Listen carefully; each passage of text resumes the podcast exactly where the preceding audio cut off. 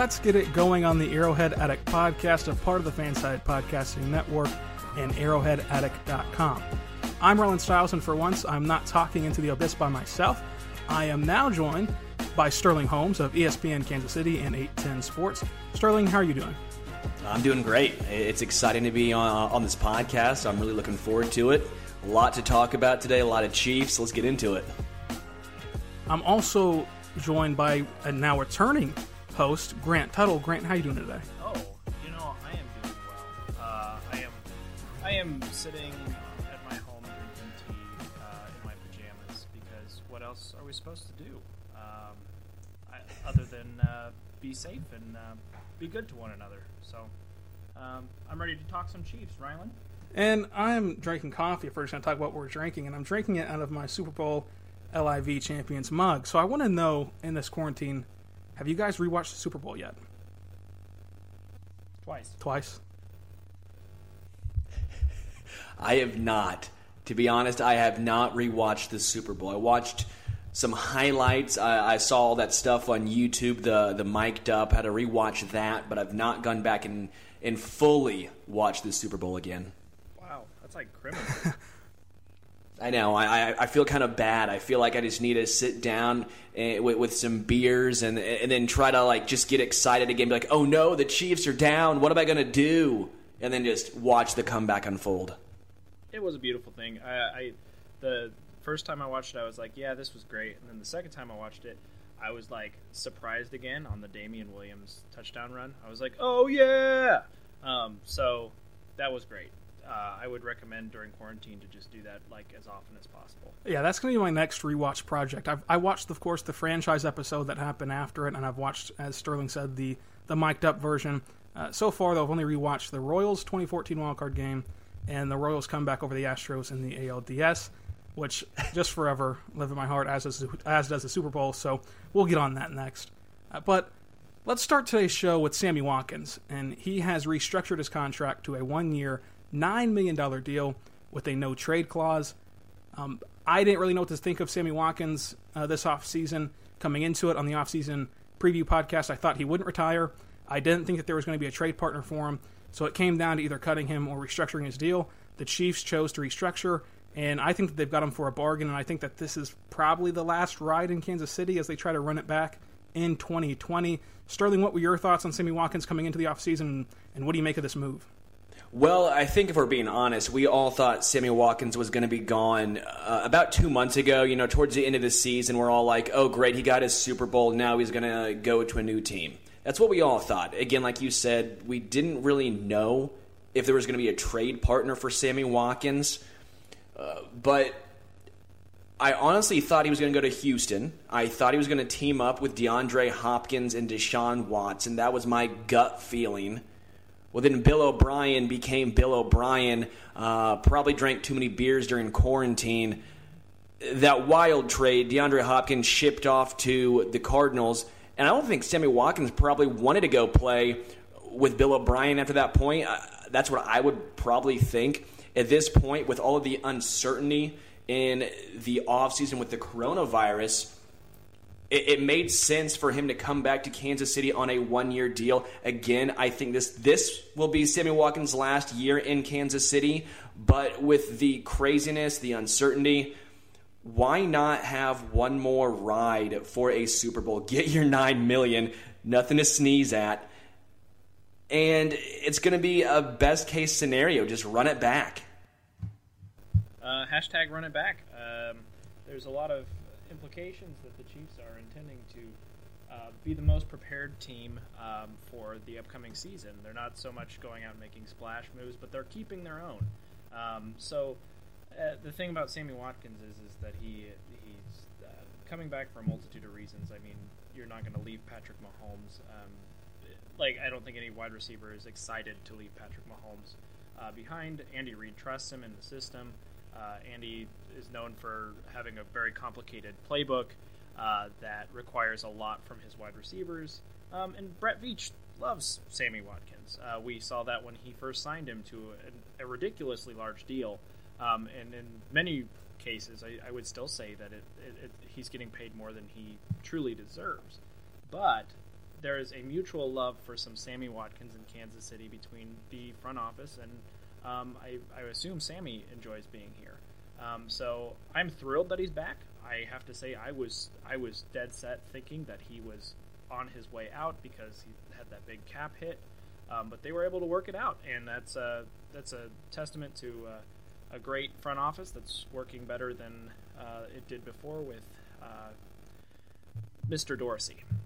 So I, I think that you guys both hit the nail on the head, and this is equal beneficial for both sides. For Sammy Watkins, you obviously get to play in an electric offense with the best quarterback in the NFL, with the best offensive mind in the NFL. For the Chiefs, as you said, Grant, that's a complicated system to learn on the fly. And with no OTAs and possibly a limited training camp period, you're going to need the continuity on both sides of the football. They get that with Sammy Watkins. He signs a one year deal. He's only 26 years old. He has a lot of injury history, some inconsistencies in his play. Can Sammy Watkins earn a big deal next offseason in a, I think, a weaker uh, wide receiver class, if I'm not mistaken? Can he earn a bigger deal next year with bigger income and a long term deal? And if he can, what would he have to do in this system to get that? Let's start with Sterling. I want to say, first off, you say he's only 26. That still blows my mind. But Sammy Watkins, to me, always falls into this. It's almost like a game. There are certain players where you always just go, but if he hits his potential, he's going to be one of the best receivers in the NFL. For some reason, with Sammy Watkins, I still feel like he's not hit the the top of his potential, and I do think some team agrees with that statement. And I think some team next year will will give him a bigger contract. But but like you said, with shortened OTAs potentially, with training camp being uh, up in the air, with all this coronavirus, I don't think teams were willing to bring in a new receiver with a super high contract this year. I think next year that will be a different story. Uh, I, I think Sammy Watkins already having one Super Bowl ring with the potential to add another one on this year, could even go for more money next year. This is a win win for both teams. This is a win win. If Sammy Watkins wants to land a long term contract, I think just do what he did last year. Try to stay somewhat healthy, perform in the playoffs, and if you get two rings and show up again in the playoffs, some team will pay top dollar for that kind of talent. For sure. I am in agreement with that. And and uh, like Trez Paylor always says, uh, the contract year is undefeated. Uh, I, I, mean, uh, Sammy Watkins might have been on his way out, but he didn't know that for sure um, this last season. So there was still some moments where he was really, really good. I think to the uh, Jacksonville game at the beginning of the season, uh, where people are like, "Here comes the Sammy Watkins coming out party." Um, but you know, um, it's an interesting it's an interesting question. I, I would assume um, there would be some wide receiver needy team that would be um, in favor of bringing on a, a player with the skill set of Sammy Watkins. Um, and I, I, I think that Sammy could have a really good year. Uh, like I said, the the contract year is uh, always good for players, um, and um, I would expect that they will uh, get him involved just as much, if not more, than last season. So um, I'm looking forward to that. Yeah, I still can't believe, as Sterling mentioned, that, that he's only 26 years old. I mean, that's insane to me. I think that if he can play, you know, another 14 or 15 games this season, maybe even all 16 if he can stay healthy, and he, of course, will produce in this offense as long as he's on the field, that he can get a big time deal. Next offseason, I don't think, of course, that's what the Chiefs. I think this is the this is the last ride for Sammy Watkins in Kansas City. He was a huge part of the postseason this year. He'll always be remembered in Kansas City, but I think this is his last hoorah in Kansas City. The next offseason move that we want to talk about is the Chiefs signing Ricky Seals Jones. And for most people, this does not move the needle. But guys, you're going to have to talk me off the ledge here because I'm all in on Ricky Seals Jones. It's only a one year deal. He gets that second tight end spot, which Andy Reid utilizes a ton. He has the potential of former wide receiver turned into tight end who has the speed to burn linebackers and beat zone coverage. He has surefire hands for the most part.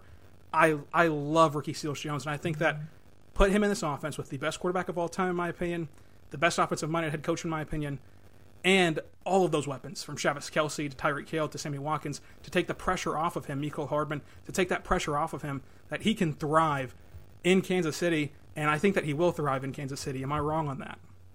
No, I, don't think you're wrong. I, again, I don't know. I'm just going to say this. I don't know if anyone is as high on Ricky Seals Jones uh, as maybe you are, his mom, and, him, and himself. But the, the thing that I would say gives me one little, little cause to pause is his blocking ability. I, I don't know his blocking ability. Maybe you'll be able to answer this better than I can but but that gives me some cause to pause based on Andy Reid typically uses his second tight end in more of a blocking role. Yes, it's extremely fun. It's going to be exciting to see uh, what Andy Reid does with a, another pass first tight end, but I almost think this move is more so to give Travis Kelce some snaps, maybe some drives off. If they see enough with Ricky Seals Jones, if they see enough ability to be the guy to allow Travis Kelce to get some rest, because again, Travis Kelce is not a young guy anymore. You don't want Travis Kelce going the Jordan Reed, Greg Olsen, uh, you know, Witten route where you all of a sudden get old like that and get injured. You don't want that. So maybe Ricky Seals Jones can take some of that pressure off of Kelce. But that's kind of my initial takeaway. I love the fact you're super excited. So maybe you can tell me at least a little bit more uh, about the blocking and, and, more in detail about Ricky Seals Jones, what he brings to the table.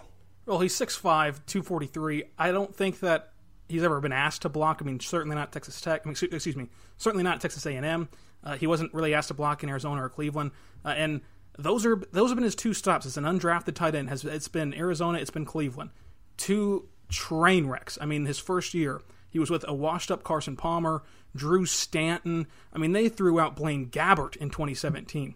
And then he goes and plays with Josh Rosen. And then last year, the disaster that was Baker Mayfield and that offense and Freddie Kitchens. So he's never really gotten a, a good system around him and, and to really show off his talent. Again, that speed and everything in the passing game is just drool worthy. But to your point about the blocking, he has the size to do it. He hasn't been asked to do it yet. So there, therefore, I don't know if he can do it. But he has the size, and I think that he can he can handle it the same way Blake Bell did. Uh, he can't be any worse at blocking than Blake Bell, in my opinion. I think that they're going to be uh, about the same, and Andy Reid trusted Blake Bell to go out on the field. And now at least you have a pass catching target and a pass catching option in Ricky Seals Jones that's actually going to have a, a focal point for the defense to at least keep their eye on. I mean, no one was worried about Blake Bell last year. As much as I loved him in the preseason, nobody of all the people on the field, they did not care if Blake Bell cut a two yard out. But Ricky Seals Jones at least can make something happen with the football. Wait, okay, podcast listeners, I need you to stop listening to this right now. I need you to rewind it about 30 to 40 seconds. You will hear Rylan Stiles say that Baker Mayfield was a disaster, which I oh, oh last year was a total disaster. I, uh, I'm I'm flabbergasted. But anyway, Ricky Seals Jones um, is a second string tight end. Um, and that's about the extent of what I think about him. He's athletic. Andy Reid will use him in an air raid type system as he slowly continues to adapt to that. Um, and um, Andy Reid will probably use him a lot as a decoy. I could see that happening where they uh, they say, "Oh, oh crap, we can't put a linebacker uh, on Ricky Seals Jones. He's a little too quick for that." Let's bring in a defensive back, and then Andy Reid will hand it off to whoever the running back is at that time. Um, I, think that's that will be one of his main points. I could, you know, I could see him being a guy that uh, catches a, a, pair of touchdowns and um, has twenty some receptions. Like that, that's in the realm of possibility, especially as much as the Chiefs pass. But I'm not as excited as uh, as Rylan, and uh, I, I, don't think there's a lot of people that are. But I mean, congratulations to you. I'm I'm glad that this is uh, the equivalent to winning the Super Bowl in the off season. And Sterling, to your point about Travis Kelce, I, I don't think that uh, that the keys are going to be handed to Ricky Seals Jones when Kelce's career is over. But Kelsey is 30 years old right now.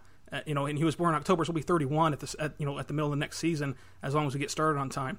And I think that you could see Ricky Seals Jones this year being in that kind of load management role for Travis Kelce.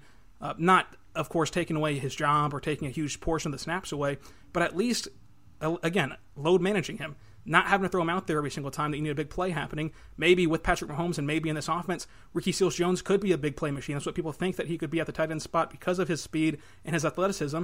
So if you can get Travis Kelce some snaps off, I think that this is a huge win uh, for the Chiefs because you're going to need to protect your assets, especially as they get up there in age. Does he have better hands than Demetrius Harris? Oh, yeah. I think you have better hands than Demetrius Harris.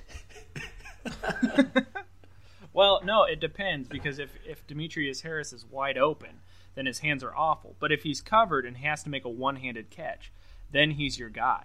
He'll make that catch, but he will not catch the one that's right in his lap. I think that I, I would never worry about Ricky Seals Jones catching the ball if he's wide open. I'll put it that way. Okay. All right. That's fair. I, I am super excited about what he can be uh, in this offense and what he can do. Obviously, he's not going to go out and win Super Bowl MVP, although, let's face it, folks, it shouldn't have been Patrick Mahomes, but that's another conversation for another day. But I think well, that, that's just a bad take. Uh, no, no, no, Rylan, no, you, you, can't just say that and then all of a sudden just gloss over that. If you're, you're you can't literally sit here and say Patrick Mahomes should not have won Super Bowl MVP. That is an asinine take. I, I feel like I'm Stephen A. Smith going off on you right now, feeling I've been bamboozled right now. I think Damien Williams was a was a deserving Super Bowl MVP. Obviously, the storyline was there for Mahomes. He was huge in that Super Bowl. He was huge his entire career. I mean, he's literally. I, again, do, I, do, do, do the Chiefs come back? Do the Chiefs come back with Damien Williams, or do the Chiefs come back with Patrick Mahomes? That's a good point. Uh, I will I will subside that again. That's no shot at Patrick Mahomes. I called him the best quarterback of all time five minutes ago, but I think that Damien Williams made a, a ton of big plays down the stretch. But again, I'll, I will I will back off and say that you're correct in that Mahomes is the Super Bowl MVP and deserved to be one. Stay Look off at that. the weed. Stay it took off the weed. so the Chiefs this afternoon re-signed Brashad Breeland to a one-year deal worth up to four million dollars. So obviously that tells you that's not exactly four million dollars. There's a lot of incentives that go into that. I don't see how this can be considered anything other than a good move. I mean, you bring back another starter from that Super Bowl team.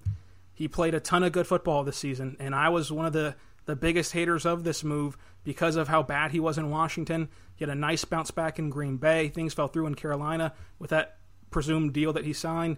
And then in Kansas City, he played very well opposite of Charvarius Ward. I like the move.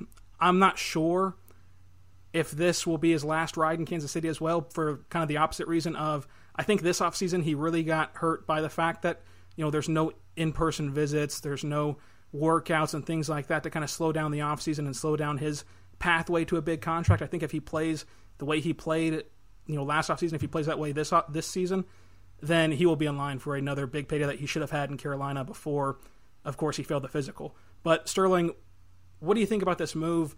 And is it is it anything other than just a, a good solid move to to kind of shore up that uh, that cornerback room? It's an amazing move. I feel so bad for Bashaud Breeland. You're telling me he gets a one year, $4 million deal after the very, very solid, almost I don't want to say great, but a very good year that he had at cornerback. You're seeing guys like Xavier Rhodes. Josh Norman has not been good since 2015 get larger deals. I mean, Bashaud Breeland is a Super Bowl winning cornerback. Yes, you could say the penalties were uh, sometimes a concern, but he was very, very. You didn't worry about Bashaud Breeland. You did not worry about him getting burnt. He was he was consistent. He was there. He was good. The, the, the fact that his market was only one year four million speaks more to GMs being stupid and more to the coronavirus than it does to Bashaud Breeland. I think this is Breeland's last year in Kansas City, not because Kansas City does not want to re-sign him, but because he will get a larger deal next year. He has to get a larger deal next year. Yeah, I for sure. I, I mean he was very good, and I, I don't know if it's just because he fit so well in Spagnuolo's system. Exactly what the what the reason that Green Bay let him walk and why he's been kind of a, a journeyman um, to this point in his career. But he's he's had some very good seasons. Um, I don't know. There's kind of a weird cloud around um, Breeland because he Uh, if you'll remember, a couple years ago, he was he was a free agent for a really long time. Uh, he came to Chiefs training camp. Everybody thought he was signing. He was there for like two days, hanging out in the dorms. Everybody was losing their minds over Brashad Breeland, and then he left without signing a deal. Um, it, and then he went on to Green Bay for a really small contract and left there. Came to Kansas City and actually signed the next year, and it was a one-year deal. And here we see it again. A one year, $4 million deal seems like a steal for the Chiefs, but what are we missing? What what is the what is the reason that he has only been able to get one year deals for the last three seasons? I, I don't really understand it. GMs are stupid. I've I've come to accept this. No, it's true, and you can call me. Oh, well, then why aren't you a GM? I, I get this, but but when Josh Norman, who has not been good in multiple years, gets double the money, when someone like Xavier Rhodes, who was ranked a bottom five cornerback, again, don't get me wrong, Xavier Rhodes had a lot of very good seasons. When when Bill O'Brien is a GM, when Nick Foles is somehow getting traded for when making like twenty five million a year there are bad GMs in the NFL. GMs don't look, look at uh, Nickell Robey. He was a top, I think, 15 cornerback ranking wise, uh, according to PFF last year. He got, I think it was $1.5 million. GMs don't understand the value of cornerbacks yet. They, they don't understand the analytics. They don't understand the value that these guys bring yet. They, they see big names, and, and, that's what they go for. That's the only reasoning I, I have right now. Yeah, there are certainly stupid GMs out there, so I'm not even going to argue with that take because that's just that's just a factual one. I mean, Bill O'Brien is, is the best example. I do wonder, though, with Brashad Breeland, how many deals did he have out there? Because considering the fact that there's not going to be any OTAs – there's probably going to be a, a short and, and sweet version of training camp.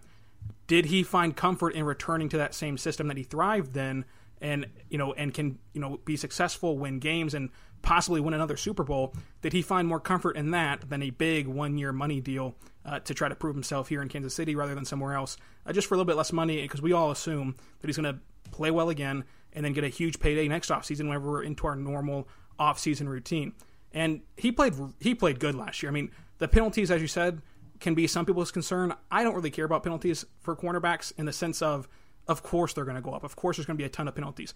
People are throwing the ball more than ever, and pass interference. People are throwing the ball to create pass interference now. I mean, that's that's part of some teams' strategy. Is just let's throw it up there and hope that someone gets called for PI, especially whenever you're down, and especially for the Chiefs they get the ball thrown on them because they're always winning. So he has more chances to make penalties than most people.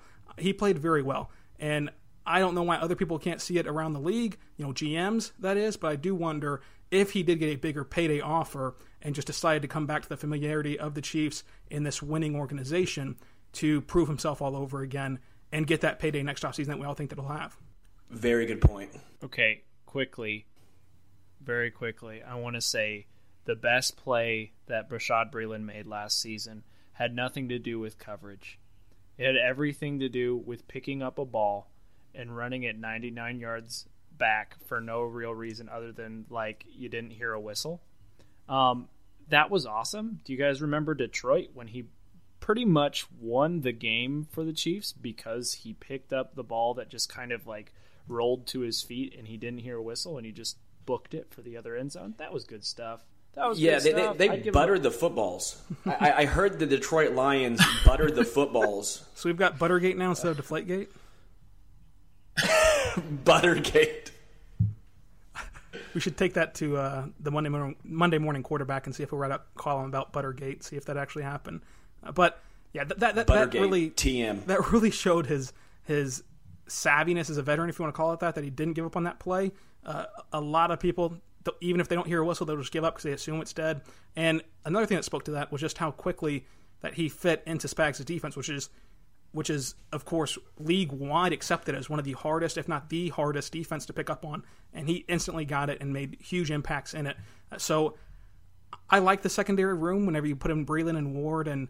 Uh, hopefully, Juan Thornhill can come back and, and, and be what he once was in his rookie year. And of course, the Honey Badger. I still would like to draft a corner, but I do like with the secondary where it stands right now. We all would. We all would like to see a corner, I think, um, at least in the top three rounds. So let's let's hope for that. And then the final move that the Chiefs made since last week was DeAndre Washington getting signed for a one year deal.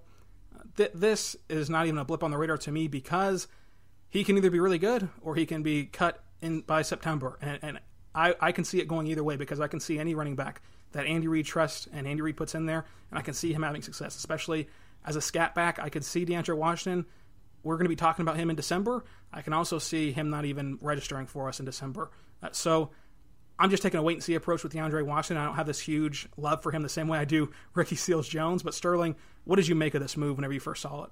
Well, I want to say this. Uh, first off, I'm still slightly salty about the cutting of Carlos Hyde, or I guess the trade. Don't get me wrong. I'm glad they got Rankin in. I was the, the, I was on board the Carlos Hyde train last year. He ran for a thousand yards, so I, I think that pick uh, worked out. But no, DeAndre Washington, I think is fine. Like like you said, he's going to be a third down back.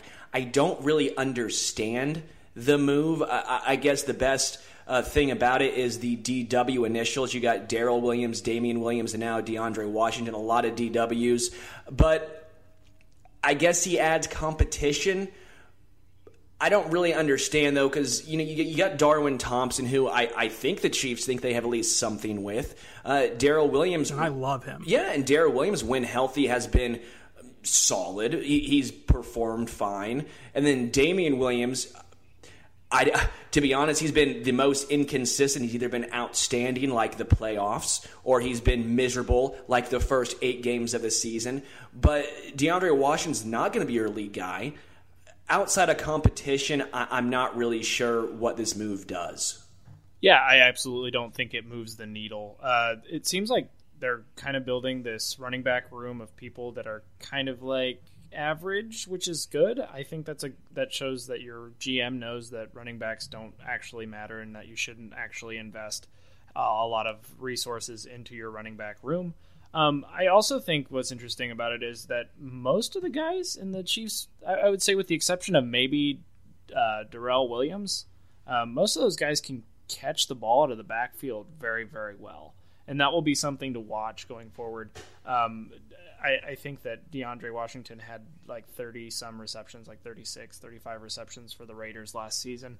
Um, so he's a guy that, that's come out of the backfield and uh, will catch the ball. And I, I, think he can make some guys miss in the open field. And um, I don't think it really moves the needle, but it's something to watch. Uh, it's a it's an off-season storyline that I'm uh, frankly here for because we need more uh, football stories in our life.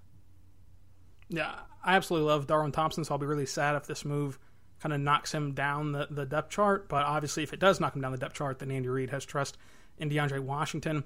Uh, but let's transition into the NFL draft, and it's still going to happen on April 23rd. Um, you know, there's some people on both sides of this where you know you're, you either really are happy that's still happening, or you're like Adam Schefter, who for some reason just lit a torch to the NFL about continuing on the draft as normal on the 23rd. Does anyone have a problem with us still holding an NFL draft in two weeks? No, I don't. I like it. I, I think it gives us uh, something to pay attention to that's not uh, ourselves uh, self-loathing. Uh, you know, it, it, it's an event that you can do virtually. It's not like we're watching um, somebody play 2K and then saying, "Oh, great, we get to watch basketball games." It's not the same thing. It's not like watching a Twitch stream uh, trying to replace it with a sport. Um, this is real sports that you can do virtually. A, a draft um, crew of analysts typically just run a bunch of highlights and talk about the prospects. You can still have Mel Kiper uh, being wrong. He can still be wrong uh, from his own home, and he can still uh, talk about his guys. Um, just take out Mel Kiper. Just okay. What's that? I said okay. Just sideswipe Mel Kiper while we're at it. That's fine. That's not. I, I don't, don't watch hate ESPN's coverage. I watch the NFL Network. I think that's the that's the premier coverage of draft. But we can talk about that later as well. Well, I I, I don't hate Mel Kiper. I just think that he's a. You know that time that he said like Jimmy Clausen uh, was he would put yes. his uh, career on Jimmy Clausen. Um, he's wrong. He's wrong a lot. But you know, like I like I was saying, it's a virtual kind of setting, and it's one that works. It's one that you can you can have a Zoom session and tele uh, put it on television, and people will watch it, and it will be just fine. It won't be like you're missing a whole lot. The only thing that's missing is people walking across, hugging uh, Roger Goodell. Um, but that's somewhat taken care of by EA Sports. But we'll get into that later. Yeah, I, I, I think there's honestly some sort of normalcy, some sort of getting back into sports and getting your mind off of everything terrible that's going on. I think that helps. I think that definitely gives gives fans and people something to look forward to because sports in general are, are, are more than we think. It's more than just a game. Remember how impactful after 9 11 George W. Bush came out and threw out the first pitch? Remember how impactful that was? How we still talk about Mike Piazza to this day? Uh, sports mean more to people than, than I think the average person gives credit to. So uh, I do think this. Uh, this will work. The NFL will make it work. It's the NFL. They know what they are doing. Uh, I, I, like this. Uh, and it's something I can drink beer to. You know, it, for every single dumb thing that the Texans do, you take a shot. Every time the Chiefs, um, you know, pick a, well, you wouldn't be around for the rapid reaction show. yeah, yeah. So. Every time the, uh, the the Chiefs don't pick a cornerback, you take a shot. Uh, every time the Eagles draft a wide receiver that they shouldn't instead of a wide receiver that they should, you take a shot. So there's games you can play. Look at this; it's a win-win. I think that before the draft, the week you know the week of the draft, that we're going to put together a NFL draft bingo card, and you can turn it into a drinking game if you want to, uh, and, and we'll put that out there on Twitter and talk about it on the podcast. But there's there's nothing wrong with doing it this way. I mean, I don't see how you can think that even though we're in a global pandemic, it's insensitive somehow to have the, the draft. What Adam Schefter was saying. Um, if that's the case, then everything we're doing is insensitive. The the 2K streams, the the Madden Goat tournament that PR is doing, this podcast. I mean, it's not insensitive. I think that the only bad part about this is is the fact that those players who do work their whole lives to get here are having a, an experience on one hand that, that no one else will have and that you'll you'll remember forever, but on the other hand, you're taking away a lot from, from, from their enjoyment of what they've strived for their entire life. Because to get here, you have to do it your entire life. So not only do you not get to walk across the stage and shake Roger Goodell's hand if you're going to be one of the 30 or so prospects that go to Vegas, you also limit who you can come who can, who you can invite to your house. I mean, you don't know where everyone's been, and in some cases, you can't even invite your own family members if they're up there in age and you don't want to even risk potential you know health concerns to them that that's the saddest part to me is the players who are going to be missing out on the draft parties and missing out on on their green screen, you know, their green room moment. That's the worst part about not having the draft um, or having the draft right now. Other than that, I think it's totally fine. But one thing that the NFL is doing for their prospects, well, EA Sports is, and that is recreating their prospects and allowing them to greet Roger Goodell electronically. And I think that I read today that they had 50 prospects signed up for this. Uh, so Joe Burrow is in there, Chase Young of the marquee names that will take part in this. I want to know what would be your greeting with Roger Goodell. EA Sports calls you up. You're going to be drafted 12th overall. They want they wanted to know what you want EA to play for you as you're greeting Roger Goodell. Sterling, what would you do walking across that virtual stage? Uh, I got Steve Miller Band rocking in the background. I'm walking straight up to to old old Raj. Uh, I, I, got a little beer in one hand. Maybe do a little shotgun with Roger Goodell. Shake his hand. You got Steve Miller Band. Boy, that, that sounds like a pretty good, pretty good start to your career. I, I, I can't see that guy not being an All Pro if that happens. I, I, would bet all my money that he wins uh, like Rookie it. of the Year. That that you would win Rookie of the Year if you did that. Oh, 100% right. You have to. You know, the voters would vote for you for that alone. I think that's. I think it's incredible. Uh, I, mine would be very similar. I would say that I, I, would probably have like not Steve Miller band, not because Steve Miller, the Steve Miller band is like uh, less than cool because they're pretty dope, um, but Creedence Clearwater Revol- Reviver. Oh my gosh, Revive. He doesn't even listen CCR. to them. oh my gosh, does he even go here? Does he even go here? Um, but uh, give me some like midnight special, like let the midnight special. You know that one? That's a good one. Uh, I would have that one blasting. Uh, I would probably walk across the stage, um, reach out like I was going to shake Roger Goodell's hand, pull it back at the last second, slick the hair back, grab the jersey, walk off the stage. Wow. Badass. That is a badass move right there. First of all, those pipes. I didn't know Right, we were American right. Idol podcast now, but I'm here for it. So, if I'm going to Kansas City, then of course you got to walk out to I'm going to Kansas City. Kansas City, here I come. Uh, but in general, in general, I'm going to walk out to Strawberry Fields Forever by the Beatles. I'm going to take my sweet time getting to Roger Goodell. I'm going to open my arms and embrace him in a humongous hug. I'm talking big bear hug, and I'm gonna I'm gonna tell the the graphics designers, whatever you want to call them, to leave me there in his arms for six seconds, and we're gonna sway back and forth. It's gonna be inappropriate. It's gonna be long. It's going to make people uncomfortable because I think this whole thing is pretty strange. So let's just embrace it and let's just go full force and have a inappropriate long hug with Roger Goodell swaying back and forth to Strawberry Fields Forever by the Beatles. Well, you know, I just want to quickly say that is brilliant. But you know what's really brilliant is that ESPN or ESPN, oh my gosh, EA Sports can create such bad content and we just eat it up. We just eat it up. They create bad content and we eat it up. They're the billionaires because we keep buying their trash. And so they're the real masters here. Just remember that, kids. I do want to give them a little bit of credit though, because they, they are putting themselves out there. Because you know that draft night, especially if we do not have a Laremy Tunsil situation, so we- we have nothing content wise, they're going to get made fun of because there's no way that their prospects will look anything like their real life counterparts. There's just no way. I'm So- excited about it. They're they're going to be making this from scratch, and it's going to look No, it's gonna be great. and people are going to be clowning them. They think right now that they have such a, a great plan detailed out, and that it's going to be so great, and they're just going to get hit with so many jokes that night. I'm here And with for 50 it. prospects, that'll last all weekend. I mean, that'll last all weekend. So the NFL draft has transitioned to an at-home virtual draft, as you can probably tell by EA Sports making these animations. And people are concerned that the NFL war rooms might get hacked.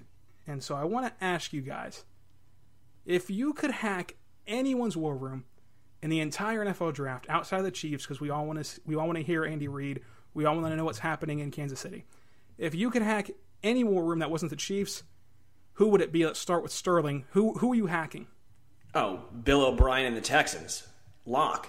I mean, Bill O'Brien. I, I, I want to see Bill O'Brien try to explain why he is going to draft a wide receiver to fill DeAndre Hopkins' spot. I, I want to see Bill O'Brien just go completely against the grain and basically piss off everyone else in, the Texans' war room.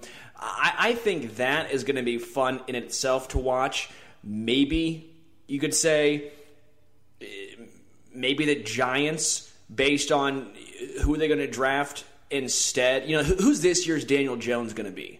Who who are the Giants going to take that they're just going to completely reach for? So that Giants could be fun. Mostly, I want to see disasters. I want to see a disaster is what I want to see. I want to see if David Gettleman can actually operate a computer. That's a good one. Good one, yeah. Grant, is yours also Bill O'Brien? Um, that, that's the only answer. I mean, uh, if you want, if you like reality uh, TV, like he's your guy.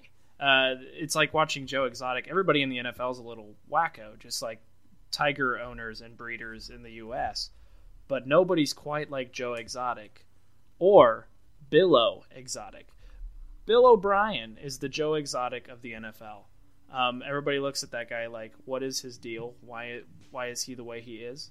Um, but I, I mean, it's it's entertaining. It's like the guy trying to maneuver a draft as the head coach and general manager after trading away a top five receiver for a washed up running back.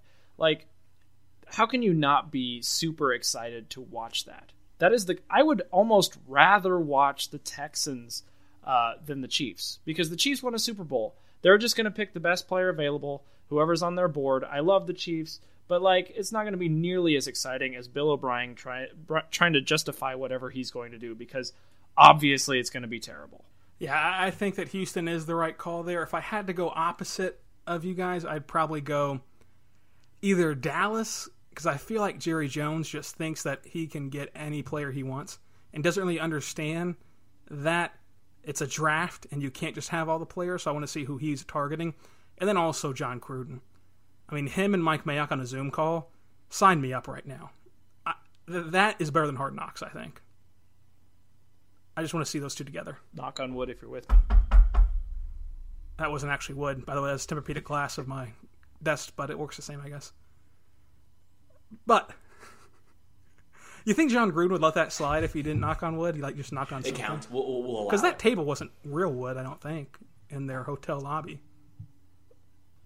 Well, he also he didn't always say knock on wood. He also said just knock if you're. So you think he's a wood So, I snob mean- where he understands what's real wood. So if there's real wood there, then he'll say wood. If there's not, just say knock. yeah, yeah, yeah. That's what I think. I like the idea of John Gruden actually deciphering what actually is wood and what isn't wood, and then changing his phrases based accordingly. I can just, see just see John Gruden knock and be like, mm, yeah, mahogany. You know, n- knowing his wood too, like knowing the type. You know, that, that'd be my favorite John Gruden thing. It reminds me of a Curb Your Enthusiasm episode. Whenever Larry David sets a glass on, uh, uh, I can't think of her actual name, but she played Eileen in, in Seinfeld, and it creates a ring on the wood table. And so she wants the money for the table. And he's like, "No, I didn't do that. I respect wood. I respect wood." And I think that that's exactly what, what John Gruden goes through. Great show. I think her name was Julia Louis Driveman. Anyway, besides the uh, point. I, I think you're thinking of the Dexy Midnight Runners. Come on, Eileen. What? I've never heard of that show. No one got that joke. Did, did that just go over your heads right there? Dexy Midnight Runners. They I- sing it. Come on, Eileen. Gosh, get cultured. Gosh, know, I, know I the only know classics. From Sorry, Seinfeld. guys. Gosh, know the classics, boys. You- You'll have to educate Oh, educate us on the classics because my classics are just Curb and Seinfeld over and over and over and over and over again. Uh, but I'm willing I'm willing to expand my horizons. But on this topic, if we want to take it to a more serious route, will this at all impact the NFL draft that you're actually having to turn your pick in through Zoom? No, I don't think so.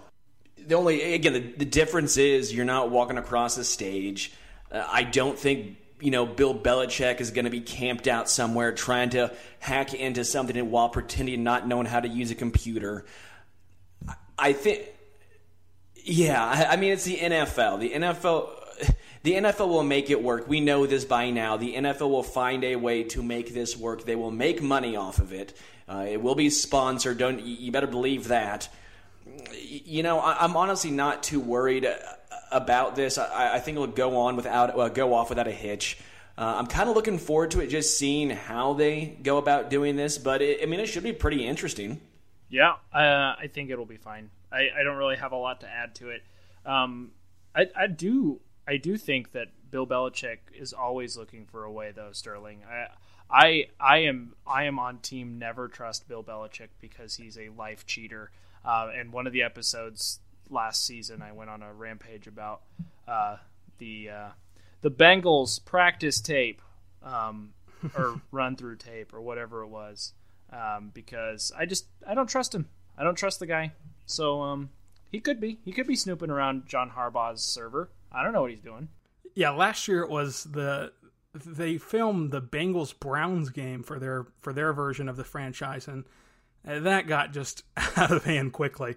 Uh, but uh, th- I, I don't think that this is going to be a problem. They're they're going to capitalize on this. They're probably going to be sponsored by Microsoft Groups or or Skype or Zoom or something, and make money that way. They're also going to do a uh, telethon type thing to raise money for relief.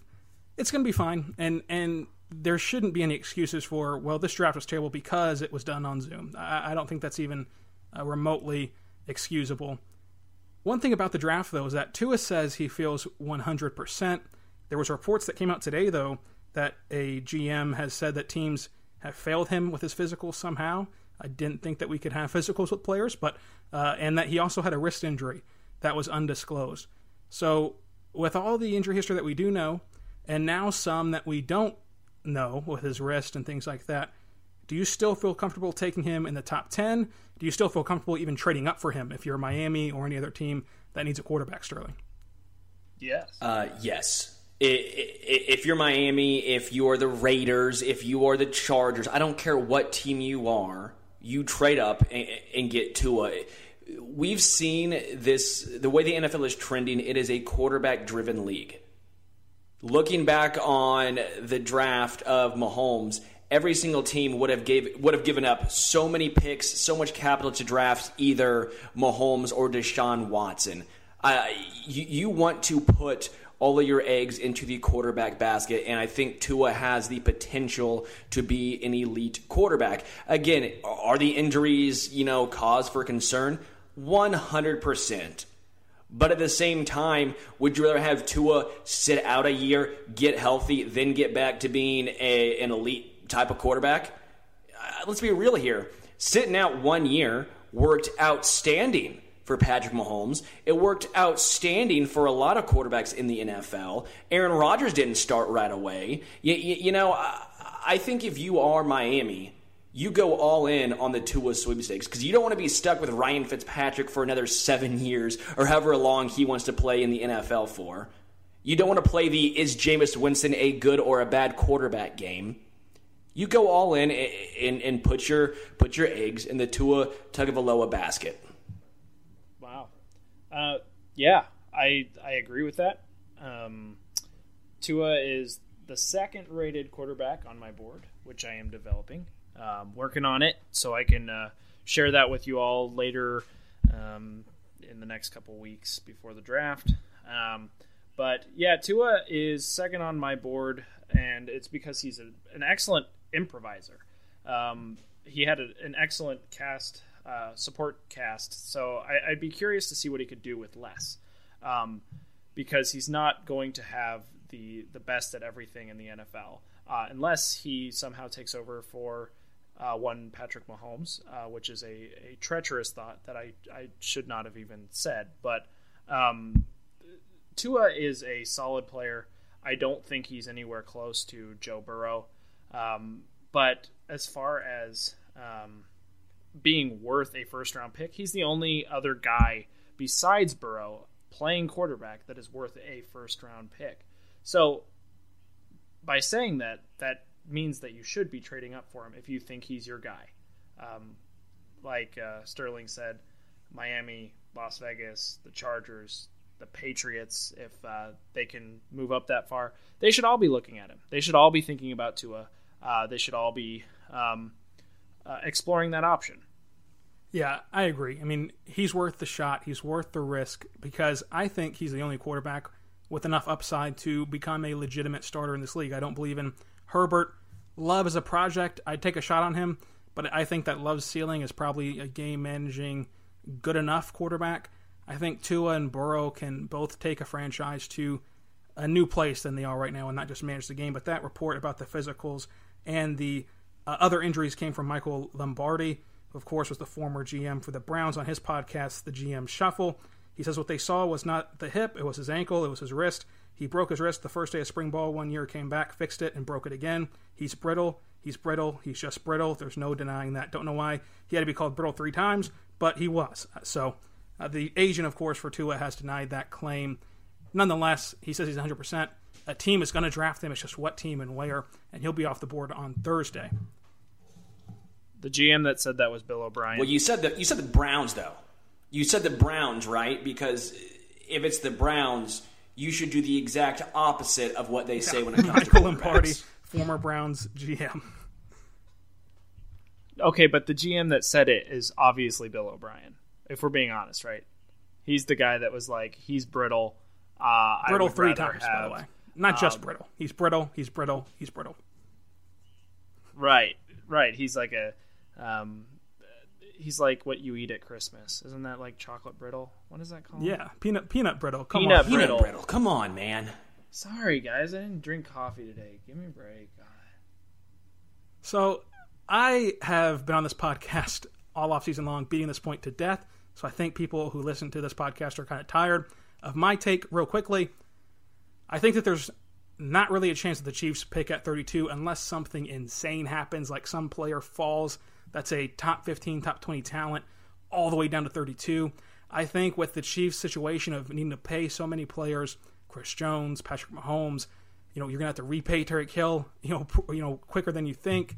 I think that they need a ton of cheap, young, controllable talent. You get that with draft picks. I trust Brett Veach. I trust Andy Reid to find those draft picks in the later rounds. I think that they trade out from 32, get more picks this year, and build their roster through the draft as they have. Uh, so that's what I think. I don't think there's really a chance that they that they pick at 32 unless one a top talent falls, or two they don't get that offer from from anyone. They they don't get an offer that even comes close to the pick 32 value, and so they go ahead and take somebody. But Sterling, where do you fall on if the Chiefs will be picking on you know Thursday night in a couple weeks? No, I, I think the realistic uh, thing here that the Chiefs trade back. Some team will want to trade up to 32 to get that fifth year option, whether it is on a quarterback, whether it is on a certain player, but some team will value that fifth year option. Like you said, the Chiefs need more young, controllable, cheap talent, and no better place to find that than the NFL draft. Uh, I think Kansas City is surprisingly in a very, very good spot. The fact that they stood pat at the trade deadline, did not go all in on a cornerback, did not go in on the Patrick Peterson, Jalen Ramsey, Darius Slay, uh, that sweepstakes. The fact they're able to hold that number one or the uh, first round draft pick uh, speaks volumes on Brett Veach and the trust he has. That's a whole other discussion. But they are in a good space because they have that pick, because of that fifth year option. So they will trade back, in my mind. Uh, bringing back Bashaud Breeland, it, it, that helps at corner. Bringing back Demarcus Robinson and Sammy Watkins, that's two wide receivers that you really don't have to worry about anymore, at least for one more season. Kansas City's actually in a fairly good position right here. The only reason they would stay at 32 is if someone like maybe Patrick Queen is still there at 32 in my mind. Yeah, uh, I would be in favor of that. Uh, we have an analyst. Analyst? Are we called analyst? A contributor at Arrowhead Addict, uh, Thomas Welt. Uh, he is he is not a fan of Patrick Queen, um, but I'm sure he'll he'll tell you about that at some point. Um, but it, it, all depends on the way the board falls.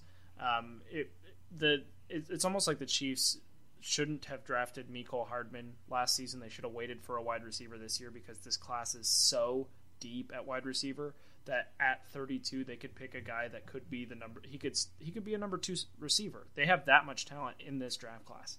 Um, but um, it, like I said, it depends on how the board falls. Uh, it depends on who's willing to make that trade, whether there's they're going to give up adequate um, compensation for that pick. But I would be in favor of the Chiefs trading back um, because they need guys with high ceilings. They they're not so much looking for guys that they that can uh, contribute right away. They don't necessarily need that. Uh, they need guys that they can they can uh, develop and uh, expect to be good in several years instead of um, uh, trying to find somebody to be the savior right away. And that just puts the Chiefs in such a good position compared to everybody else. And as I said, I, I don't think there's a way that the Chiefs make this pick at 32 unless one of the two things happens. They don't get a, a trade that's worthwhile, or Kenneth Murray falls, who I think fits this Chiefs system and, and system to a T and would be an amazing addition to that weak linebacking room. But can I make a little bold prediction on Murray? Okay. I th- I think Murray is a guy that's going to get drafted before anybody realizes. I'm with that. Uh, I think he's a guy that I, I think he I think he's a top ten talent. I could see him getting drafted, you know, like eight or nine, just like out of the blue, and people are like, "Whoa, where'd that come from?" If you watch his tape, um, he is a a force to be reckoned with. He does everything well. Uh, I I can't imagine uh, that he would fall anywhere close to where the Chiefs are picking. He he's going to be special, I think. And we'll we'll have mock Same. drafts from next week on, you know, variations of mock drafts on this podcast where we're going to get all our draft takes out. But real quick, I mentioned that you know after night one of the NFL draft, we're going to have a rapid reaction show to recap the night. Who do you think we're going to be talking about? Who's going to make that humongous splash that just takes up the majority of that rapid reaction show, Sterling? Uh, to me, I think it has to be Miami. I think Miami is the logical pick here. I could throw out some names. I could throw out saying, oh, I think the Patriots are going to draft a quarterback, or I could throw out that maybe the Raiders draft up and try to get Tua. I just don't think that's realistic. I think the most realistic uh, thing we will be talking about after the draft outside of the Chiefs is Miami. I, I, think Miami makes the most sense. I do think they go up and get Tua. Uh, I, I, they have so much draft capital. Miami has so much draft capital to work with. They could have a whole bunch of fun in, in this draft. So I think Miami is the team I'm most forward, or most looking forward to in this NFL draft. I I, I think they're the safest bet um, to make that a big splash. I, I, think that's absolutely fair. Um, but I mean, at this point, Miami trading up to get Tua wouldn't be all that surprising to me. Um, I think we're, if we're talking about surprising or big big splash that no one really sees coming, I think it's the Raiders. Uh, the Raiders drafted all their guys last uh, year. didn't didn't move a lot of picks. Uh, they took a lot of guys that that are going to be uh, pretty good in this league. I think one day. Um, uh, I, I, wasn't huge on the Clelin Ferrell pick, but after that, I thought everything was good. But now they can go get a quarterback. They have that ability. They can trade both of their first round picks, maybe auction off another uh, pick later on in the draft. Um, but the the worst kept secret in the NFL is that John Gruden and Derek Carr aren't the greatest of friends. Uh, Derek Carr is a very very average quarterback. Um, there's there's some people there's some Raiders fans on Twitter that want to tell you that he is uh, a top ten quarterback. Don't believe those people. They are they are incorrect and they are they are on the weed um, because there's there's no way uh, that the Raiders aren't looking at quarterbacks. Uh, and I would I wouldn't be surprised if John Gruden, if he does not get a quarterback in this draft, looks to a Cam Newton, looks to a Jameis Winston for competition for Derek Carr. Uh, we all know De- uh, that uh, Jon Gruden loves his quarterbacks and loves to think he's a quarterback guru, uh, and that's that's a lot of fun. I think that the smart money is on Miami, as Sterling said.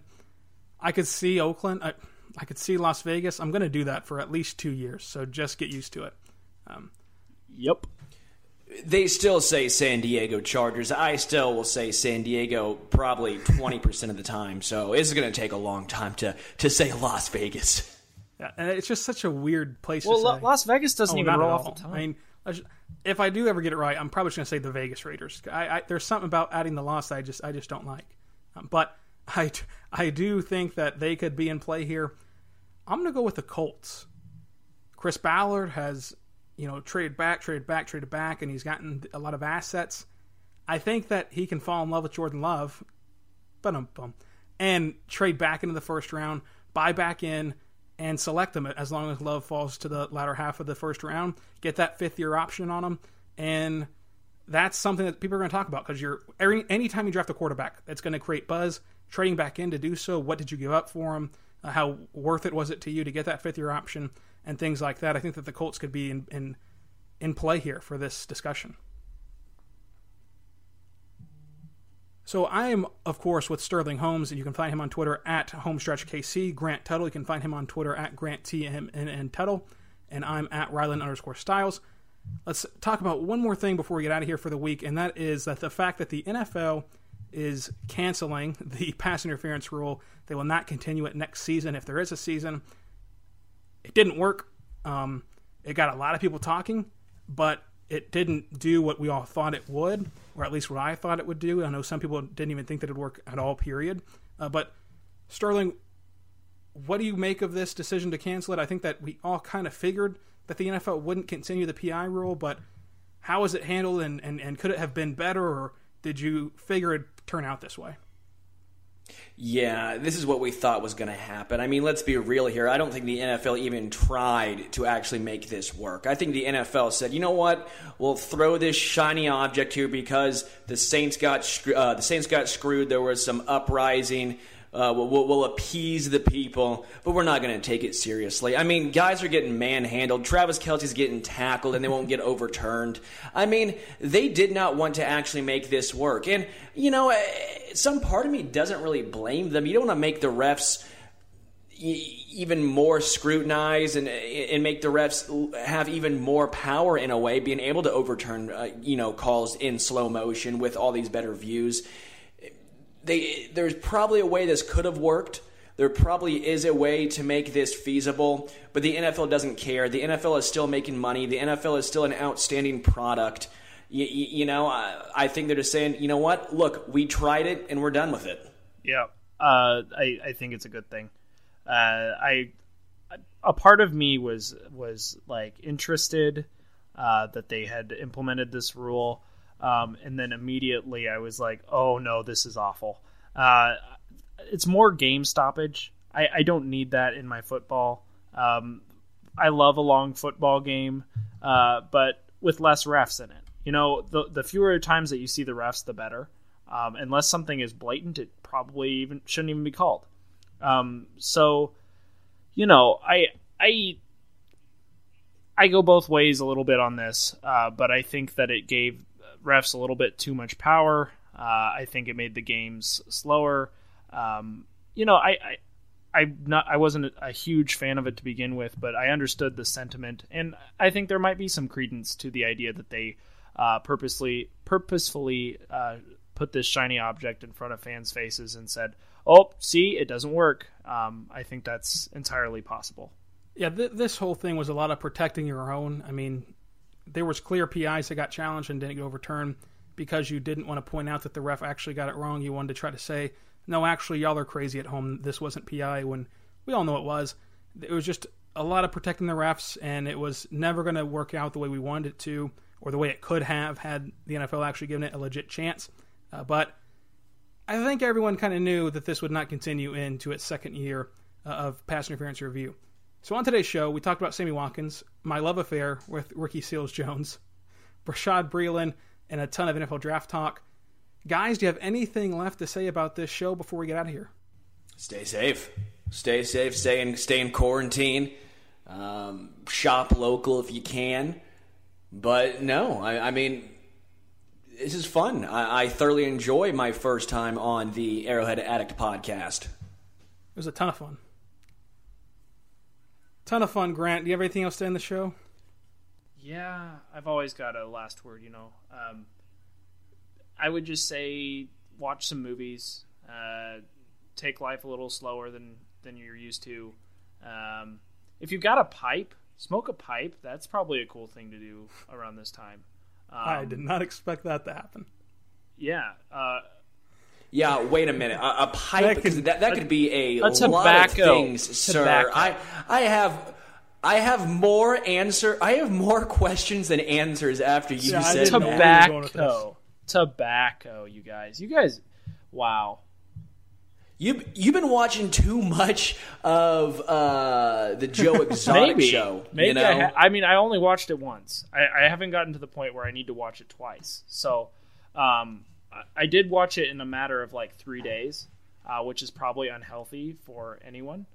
Um, but you know, that's what we're doing during quarantine. If I had a tobacco pipe, a tobacco pipe I would smoke it. I, I think that is a cool thing to do during quarantine. And I would, if you have, if you smoke them, if you got them, smoke them. You know, so uh, do that. Do that. That's what I'm. That's what I'm recommending. Add that to the list of things that we randomly talked about today. But you can find Sterling again on Twitter at HomestretchKC. Grant is on Twitter at GrantTMN Tuttle and I'm on Twitter at Rylan underscore Stiles. Same time next week on the Arrowhead Addict podcast, a part of the FanSided Podcasting Network and arrowheadaddict.com. Be good and be good to one another, and we'll see you then.